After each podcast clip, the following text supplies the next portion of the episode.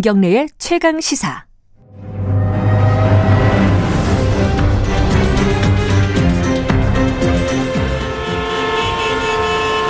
GPS가 연결되었습니다.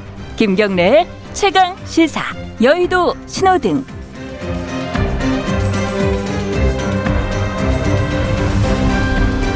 네, 한 주간에 화제가 됐던 정가 인물을 집중 탐구해보는 시간입니다. 주간 인물 토크쇼 여의도 신호등 오늘도 두 분 나와 계십니다. 김태현 변호사님 안녕하세요. 네 안녕하세요. 그리고 현근택 변호사님 안녕하세요. 네 안녕하세요.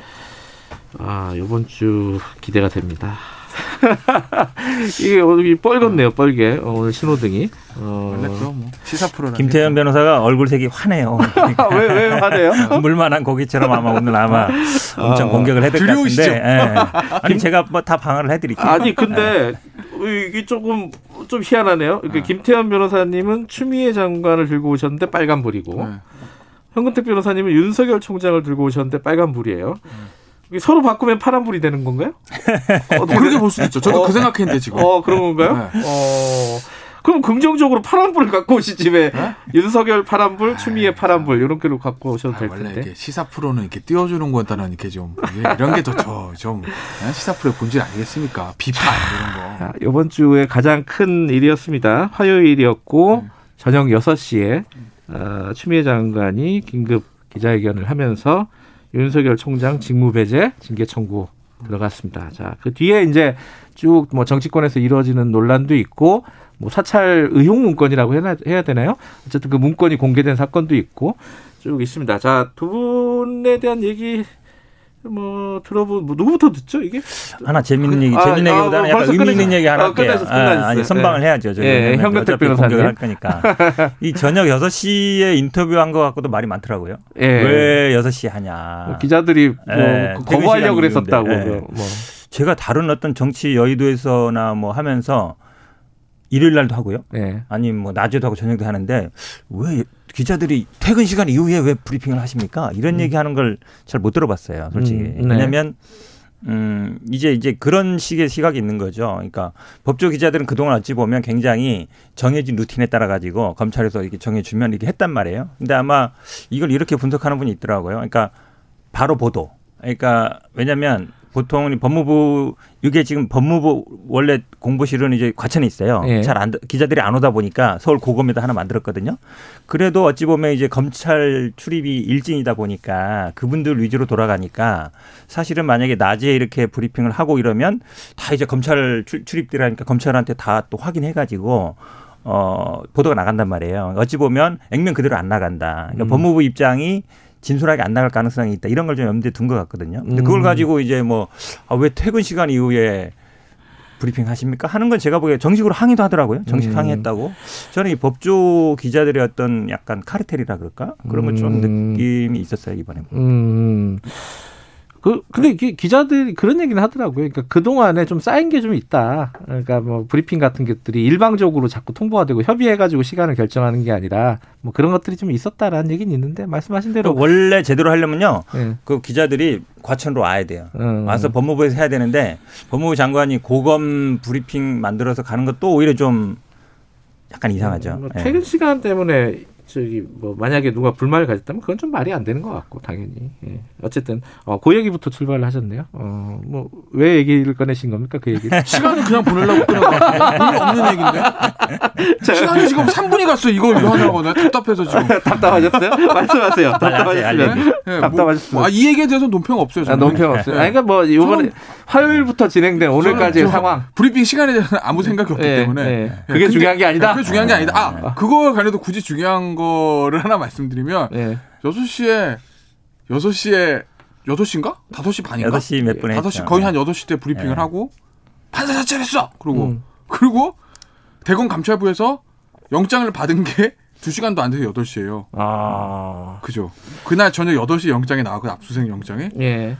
그거 언제 쳐 가지고 보내서 발부 받았을까? 2시간 만에. 음. 나 갑자기 그게 궁금하더라고요. 음. 그러면은 그러면은 장관이 6시부터 8시에 딱 발표하니까 갑자기 한동주 감찰부장이 퇴근하려고 그러다가 우와 장관님 이런 걸 하셨네 그럼 우리는 빨리 수사를 전에 영장을 받아야 되는 걸 하고 그때부터 음. 법무부 자료 요청해서 받아서 막 해가지고 영장 발부를 두 시간 만에 받아낸 건지. 그건 쉽지 않겠죠. 그죠? 그럼 음. 뭐예요? 그럼 여섯 시 전부터 이미 사전 교, 분명히 쉽지 않다고 하셨습니다. 음. 그러면 음. 여섯 시 전부터 사전 교감을, 야, 오늘 장관님 이런 거 하신단다. 그럼 자료 좀 받아와. 그래서 오후 내내 딱 준비해가지고 한 건지. 음. 그게 궁금하다. 음. 전자의 경우라면 두 시간 만에 한 거면 한동수 감찰부에서 일을 정말 잘하는 사람이고 빨리빨리. 음. 후자라면 사전 교감이라면 법무부에서 대검 감찰부에다가 자료 주면 안 되는 거잖아요. 음. 대검 감찰부는 어쨌든 대검 소속이니까 그래 총장이 뭐 감찰 대상이라고 하면 최소한 차관의 결재는 받아야지. 그것도 없이 그럼 법무부랑 법무부에서 자료를 사전 넘겨뒀다면 그 검찰정보 위반인데? 그 위반이 돼요? 그렇게 네. 되면? 그렇죠. 아니죠. 왜냐하면 지금 여섯 가지 항목 중에 보면요. 두세 가지 정도는 대검 감찰 부장의 의견이 반영이 안 됐다. 음. 그러니까 뭐 사건 전임할 때나 감찰하려고 했는데 안 됐다. 이런 내용이 있었거든요. 아니, 그러니까, 그러니까 결국 감찰 영장 청구는 당연히 어 준비는 했겠죠. 제가 봐도 준비는 했을 뭐, 것 같은데. 그러니까 그걸 어떻게 알고 그게 왜 그러냐면 사실은 사찰이 이번에 처음 나온 건데. 아니죠. 왜냐면 이걸 발표하는 뭐, 순간 알고 있었어요? 모르죠. 나도 어, 모르는데 어, 아니죠, 사실은 기본적으로는 일단 집행 총장이 있는 상태에서 압수수색 들어가기 힘들어요. 음. 왜냐하면 당연히 총장이 수사권이 어쨌든 지휘권이 있는데 그 상태에서는 안 되는 거란 말이죠. 그러니까 제가 보기에 뭐 그 정도는 아니, 제가 보기에 예, 문제가 될 특권은 아닌 그 것 같아요. 얘기는 예. 8시에 딱 발표를 해요. 음. 그럼 다 퇴근하려고 그러면 그때부터 밤에 준비를 막 해. 음. 자료가 많잖아요. 음. 아무리 압수수색 영장은 잘 나오지만 음. 에? 그리고 판사들 기분 나쁘니까 내주겠죠. 에? 에? 그렇잖아요. 음. 네. 그러면 이제 그 다음날 오전에 받아서 뭐 오후에 집행했다 그러면 뭐 음. 그러겠다 하는데 두 시간 만에 청구도 받아냈다니까 사전에 준비를 한 거라면 법무부로 미리 언지를 받았다는 건 자료도 받고 오케이, 그건 문제라는 거죠. 제가. 알겠습니다. 그건 뭐 아직 모르는 일이니까. 네, 모르는데 네. 어. 근데 기자님도 그렇게 의심하시는 거잖아요. 두 시간 만에 두 시간만은 쉽지 않을 거 아니에요. 지금 현 변호사님도 뭐 사전에 좀 준비하지 않았을까라고 네. 얘기하는데 그건 네. 뭐 나중에 사실관계를 한번 보도록 하죠. 음. 자, 근데 그, 그 영장을 받은 그 문건 있잖아요. 사찰 문건이라고 해야 되나? 사찰 네. 의혹 문건이라고 그래야 되나? 사찰 네. 문건 의혹이라고 해야 되나? 어쨌든 네. 그 문건, 네. 그 문건에 대해서 어떻게 생각하시는지 그게 나는 또 핵심일 것 같기도 한데. 그렇죠. 요거는 현 변호사님부터? 음, 네. 지금 아마 이제 대검의 반박을 보니까 네. 평소에 공소 유지를 위해서 작성했던 것들이다. 하던 거다. 하던 거다. 하던 평소에 거. 하던 일이다. 그리고 공소 유지에 필요한 거다 이러는데 이거를 그걸 어디서 작성했느냐가 중요한 거죠. 왜냐면 공소 유지는 공판부에서 하는 거거든요. 네. 대검 공판 송무부가 있어요. 네. 거기에서 뭐뭐 뭐 이렇게 선후배끼리 우리가 임, 어, 일을 하다 보면 이제 네. 인수인계를 해주는 경우도 있고 아 이 사건의 담당 검, 판사는 좀 이렇더라 이렇게 말로 해줄 수는 있는데 음. 이거를 조사한 데가 수사정보 담당관실이에요. 수사정보 예전에 이름 뭐, 음. 뭐냐면 범죄정보 아 범정 그렇죠. 예. 옛날에는 범죄정보 기획관실이었어요. 예. 이 말이 뭐냐면 수사나 범죄 정보를 이렇게 수집하고 그걸 음. 이제 나중에 문제가 되면 이제 수사로 넘기는 그 전 단계거든요. 음. 근데 이런 내용들을 수, 이게 수사 정보나 범죄 정보 무슨 관계 있느냐. 저는 그 음. 그 아마 성상훈 부장 검사 보니까 공판도 공판 공소 유지도 음. 수사 관련된 거다 이렇게 음. 얘기하는데 그건 뭐냐면 그러면 예를 들어 수사 공판과 관련된 일, 예를 들어서 아 여기에서 추가 정보가 있다. 예를 들어 조국 장관 사건 같으면 아 이런 정보가 있더라. 요걸 음. 좀 조사해 봐라든지 공판할 때 이걸 반영하라. 이건 가능해요. 근데 판사에 대한 개인적인 사실은 지금 문제가 되는 김미리 부장 판사 같은 경우에는 조국 사건을 맡았잖아요. 동생 사건도 네. 많았고. 근데 굉장히 이제 검찰에서도 비판했고 언론에서도 비판했는데 아, 우리 법 연구회 출신이니까 편파적이다. 음. 그리고 조국 전 장관 동생 편드는 거 아니냐 이렇게 많이 얘기 나왔단 말이죠. 그 내용도 있어요 보면 음. 우리 법 연구회 출신이지만 합리적이다. 음. 그 말은 우리 법 연구회 출신은 좀 비합리적이다라는 걸 전제로 하는 거잖아요. 음. 근데 또 거기에 또 뭐 누구 처제 얘기도 나오고 뭐 이런 이런 한다. 그거를 왜 에, 범정에서 해야 되느냐라는 음. 의문이 있고요. 그다음 두 번째는 이거를 공개하는 거에 대해서 별 꺼리낌이 없었어요. 예. 네, 왜냐하면 한번 판단 받아보겠다는 별거 건데. 아니라고 생각하니까 그렇죠. 별거 안 가니까 공개한 예. 건데 예전에 우리가 그 사법농단 판사할 때그 문제 생길 때도요. 지금 뭐 감청이나 뭐 도, 미행 이런 거 안 했다 그랬는데 그때도 마찬가지예요. 사법농단 음. 판사들 감청하거나 도청 미행한 거 아니에요. 음. 세평 적은 거예요. 판사들끼리 아니면 법원 내에서 아, 이 판사는 어떤 사람이고 이 판사는 어떤 사람이 써놓고 그걸 일단 쓰는 게 문제가 되는 거고요. 그걸 쓴 다음에 그 다음에 공유를 하는 거죠. 정보를 음. 자기들끼리 네. 그리고 이 사람은 이런 일에 주의를 해라 한 거죠. 그러니까 제가 보기에는 이 범정에서 그걸 했다는 것도 문제고 이걸 써서 공유하는 것도 문제고 저는 그 두 가지 면에서는 좀 길게 얘기하셨어요. 예. 자, 자 김태현 변호사님. 예. 저는 위험한 사람인 건가 인권 의식이 없는 사람인가 저는 왜 그걸 보니까 별게 아니라는 생각이 더 드는 건 왜일까요? 제가 이상한 사람이에요. 왜 자꾸 나한테 물어봐요, 다들. 네, 저도 몰라. 각자 얘기하세요, 각자. 네. 결국 이제 이걸 보고 판단을 받아보자라고 윤석열 네. 총장 측에서 공개를 한 건데. 네. 그러니까 이제 마지막 말씀하신 거저 예전에 소위 말하는 법원행정 블랙리스트. 그거 음. 지금 아마 막 직권 나면 거의 무죄가 나오고 있죠. 다 확정된 건 아니지만. 무리 야기 판사 뭐 이런 네, 거기다 무죄가 나오고 있어요, 지금 법적으로는. 근데 그때 이제 우리가 유무죄 따지기 전에 이걸 문제를 삼았던 건 뭐냐면 그때도 뭐 뒷조사, 감청 이런 건 없었겠지. 군사독재 시설도 음. 아니고. 그왜 만들었냐는 거를 목적. 음. 어? 문제 있는데 날려. 요것 때문에 만들지 않았느냐라는 게 비판의 포인트였어요. 실제로 인사에 뭐, 네, 실제로 그걸 음. 가지고 인사를 불이익을 받은 사람이 있는지 없는지에 대해서는 음. 아직은 잘 모르겠고 뭐 인사에 불이익을 받았다고 주장하시는 뭐 한 여자 뭐 분이 계신데 엘모 엘모 근데 음.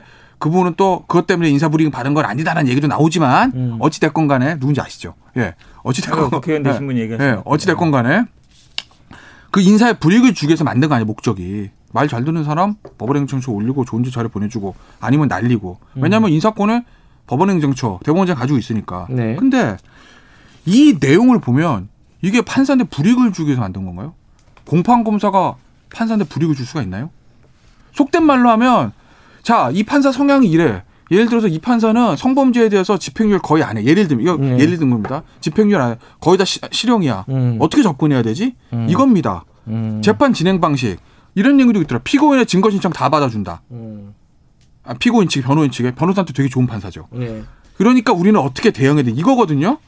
그리고 예를 들어 김미 아고 자꾸 이름 얘기하면 어떻게 해요? 문건에 얘기 안 나왔는데. 그건 다 공개도 안 나오는데 네. 언론에 뭐. 김미리 부장. 네. 우리 조항 연구에는 합리적 다 네. 그러니까 우리 법 연구에 대한 편견과 이런 게 아니라 말씀하신 대로 언론에서 그 당시에 소위 보수 언론 중심으로 야 이거 우리 법 연구회니까 응? 진보적인 사람이니까 조국 전 장관 편드는 거 아니야? 음. 막 이런 기사가 쏟아져서 사실은. 예. 그러니 자 우리법 연구회니까 과로 그런 우려가 있을 수는 있으나 언론에서 그렇게 얘기하니까 합리적이다. 아니라는 거예요. 음. 우리에게 크게 불리할 거 없다. 그냥 음. 가면 된다. 이 얘기입니다. 그리고 누구 누구 차장 처제. 근데 이거는요. 그 차장 누군지 모르겠습니다. 검찰 고위 간부잖아요. 차장이면 이 차장이니까 고위 간부 이 차장인데가 몇 군데 안 되긴 하지만 고위 간부의 처제 뭐 그 사람을 이용해서 우리 편을 이런 게 아니라 음. 검찰 입장에서 보면 야 재판장이 검찰 고위직의 인척이라고 하면 피고인 측에도 문제 삼을 수도 있다고요. 음. 그러니 그거를 대비해서 안 하는 두자 이거거든요. 음. 근데 그게 그래서 김민희 부장한테 압박을 하자는 겁니까 검찰이? 당신 처제잖아. 압박을 하자는 거 아니잖아요. 오케이 그별 별거 아니다. 그러니까, 아, 그러니까. 공판의 유지 그리고 하나 더 잠깐 하나 범정에서 더 범정에서 작성했다는 부분은 어떻게 반박할까요? 범정에서요? 그러니까 음. 수사 정가 그러니까 수사 정보라고 하는데 음. 수사 정보와 공판 정보는 넓게 보면 저는 하나로 통일될 수도 있다고 보는 거죠. 음. 검찰 업무의 일환이라고 보면 음. 그리고 자꾸 그 얘기를 하더라고. 국가기관에서 그걸 어떻게 하냐. 그러니까 음. 제가 처음에 이 문제 나와서 뭐라고 얘기를 했냐면 변호사로도 합니다 이거. 형도 하죠. 어느 정도는. 저 뭐, 합니다. 뭘 해요? 이 정도의 세평 수식을 아, 물론 저기. 우리는 문건을 만들지 않지. 저 혼자 어. 보고 말 거니까. 예. 얼마 전에도 했어요 저는. 어떤 어떤 판사 성향 어때 이러고. 근데 국가기관에서 왜 합니까라고 얘기를 하거든요. 예.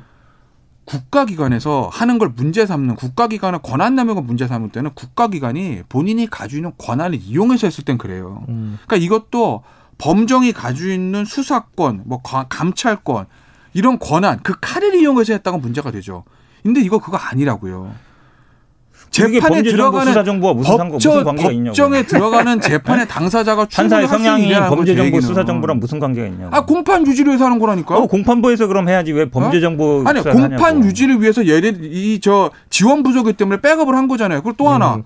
이거 최종적으로 누구 손에 들어가냐면 심재철 부장 손에 들어갔어요. 예. 크게 화를 냈다고 하는데 예. 어느 정도 화를 냈는지 모르겠으나 본인도 법조인이고 지금 저 손정일택 변호사 말씀하신 것처럼 야 이게 범정에서 하늘에서는 안될 해서는 안 될 일이고 직권남용의 소지가 있고 판사의 불법 사찰이라고 판단이 됐다면 이거 왜 그냥 있었어요 그 당시에? 이거 당연히 장관한테 보고해야 되는 거 아니에요?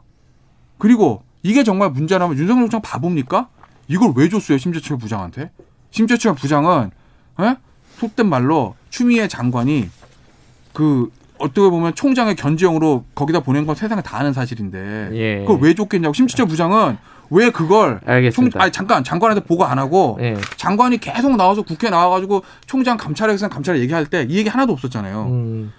진짜 문제라면 이걸 정말 감찰해야 되는 거거든요. 음. 이걸 자, 왜 9개월 동안 여기에 대해서 이런 거고 얘기 없었어. 이걸 왜 범정에서 했느냐 이 부분이 있고 그때 이미 나왔던 거 왜 지금까지 얘기 안 하다가 지금 내놓느냐 어. 뭐이 문제가 아, 있는데 이게 이 문제를 그럼 심재철 부장은 음. 문제가 아니라고 생각했던 건가요? 아니면 음.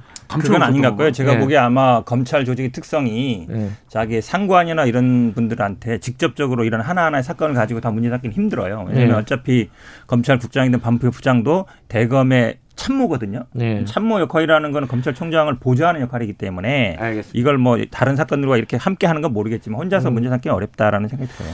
아, 당연히 문제라면 이거 범정에서 이게 결국은 핵심이 수사 정보, 범죄 정보와 무슨 관계가 있느냐는 해답이 어. 없는 거예요. 어. 아니 공판은 공판 유지를 하는 거잖아요. 아니 판사 성향하고 공판 유지할 때는 범죄 정보 아니면 증거라든지 아니면 증인이라든지 이런 아니, 걸 해야지 뭐하러 판사에 대한 거를 검사가 유죄를 받기 위해서 공판을 유지한 것과 변호사가 무죄를 받기 위해서 변론을 하는 것과 자꾸 변호사하고 예를 되는데 변호사는 당연히 의뢰인을 받든 사적인 영역이고 어. 여기는 공무원이고 어쨌든 검찰 조직이고 어. 범죄 수사를 캔 입장이잖아요. 아니 이들이 그러면 그 검찰권을 이용해서 한 거냐고 이게. 음.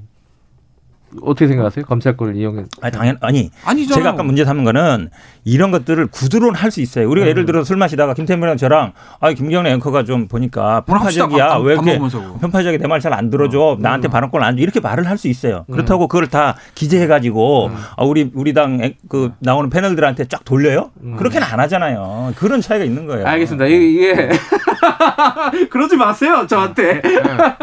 어쨌든 어. 오늘 아침에 밥 먹으면서 해보려고. 김경래 앵커는 어떤 농구를 좋아하는지 아침에 일찍 일어나는지 이걸 왜 네. 조사하냐고 근데 네. 어쨌든 네. 자 어, 앞으로 어떻게 될 건지 한 말씀만 듣고 한 말씀만 듣고 마무리하죠. 자 지금 징계위원회 열리고 국회에서는 국정조사 한다 그러고 막 이러고 있어요. 소송 들어가고 자 앞으로 어떻게 전개될 것 같아요? 어떻게요? 예. 네. 김태현 어, 변호사님. 아니 다음 주 수요일 날 징계위원회 한다면서요? 네. 징계에는 뭐 추장관 임명한 사람들 하는 거잖아요. 위촉한 사람들. 그 전에 가처분 나올라나? 아니 가처분은 판사 법원은 뭉갤 거예요 이거. 아 뭉갤 거예요? 네. 아. 왜냐면 법원 입장에서 부담스럽거든. 음. 이런 거. 그러니까 뭉개고 어뭐 하다 보면 일찍 그 시간 지나가잖아요. 네. 죄송합니다 판사님.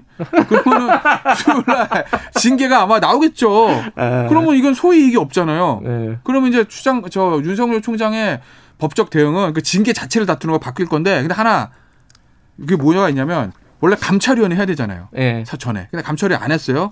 할 수 있다로 바꾸면서 근데 네. 감찰위원회 열리려면 위원 3분의 1이 동의 열어달라면 열 수 있거든요. 네. 근데 외부 위원들이 지금 부글부글 한다는 거 열어 달라고 지금 요청했다는 음. 거예요. 네. 그럼 오늘 금요일이니까 다음 월, 화 사이에 감찰위원회가 열리면 네. 그러면 외부 감찰위 결과에 따라서 수요일 날 징계위원회가 영향을 받을 텐데 뭐 감찰위 열어 달라고 그래도 뭐, 어, 하고 10일 날 잡힌 거 안 땡기겠죠, 뭐. 음. 자, 형택 변호사 저는 좀 달리 봐요. 그러니까 지금 네. 징계가 이제 내달 2일 날 열리는데 그 전에 집징행 정지 결정이 나지는 않을 것 같아요. 제가 봐도. 음. 근데 지금 말씀처럼 왜냐하면 이 행정 사건에서 집행 정지는 받아주는 비율이 굉장히 높습니다. 음. 웬만하면 받아줘요. 음. 특히 총장 같은 경우는 임기가 있기 때문에 예, 예. 왜냐하면 계속 직무 배제돼 네. 버리면 임기를 보장할 의미가 없거든요. 그러니까 음. 제가 봐도 인용 가능성은 높은데 음. 그렇다고 해서 이 집행정지 인용해 준다고 해서 뭐 게임 끝나는 거냐 그건 아니라고 음. 봐요. 그리고 음. 이 직무 배제하는 거하고 징계하는 건 또 별개예요. 음. 별개의 처분이기 때문에 아마 제가 보기에는 뭐 그러니까 직무 배제에 대해서도 집행정지 들어가고 아마 징계에 대해서도 본안 판소 본안 소송 음. 들어갈 것 같은데 저는 아마 이게 뭐 결국은 최종 결정은 대통령이 하는 거기 때문에 징계도 마찬가지거든요. 일정 이상은 중징계는 이제 대통령이 결정하는 거라서 자, 해임, 그, 해임까지 갈 것 같아요. 저는 지금까지 나온 사안으로는 만약에 이게 예. 사찰을 뭐 윤석열 총장이 지시했거나 시켰으면 예. 모르겠지만 아직 그런 건 아닌 것 같거든요. 제가 보기에는 뭐 해임까지 결연 안갈 것 같습니다. 그거 사찰, 그러니까 사찰을 지시하는 건 아니라는 거잖아요. 음. 근데 왜 이거를 직권남용으로 수사를 두 분이 아침 드시면서 계속 말씀하시도록 하고 네. 오늘 여기까지 하겠습니다. 고맙습니다. 네, 고맙습니다. 고맙습니다. 현근택 변호사님 그리고 김태현 변호사님이었습니다. 지금 시각은 8시 49분입니다.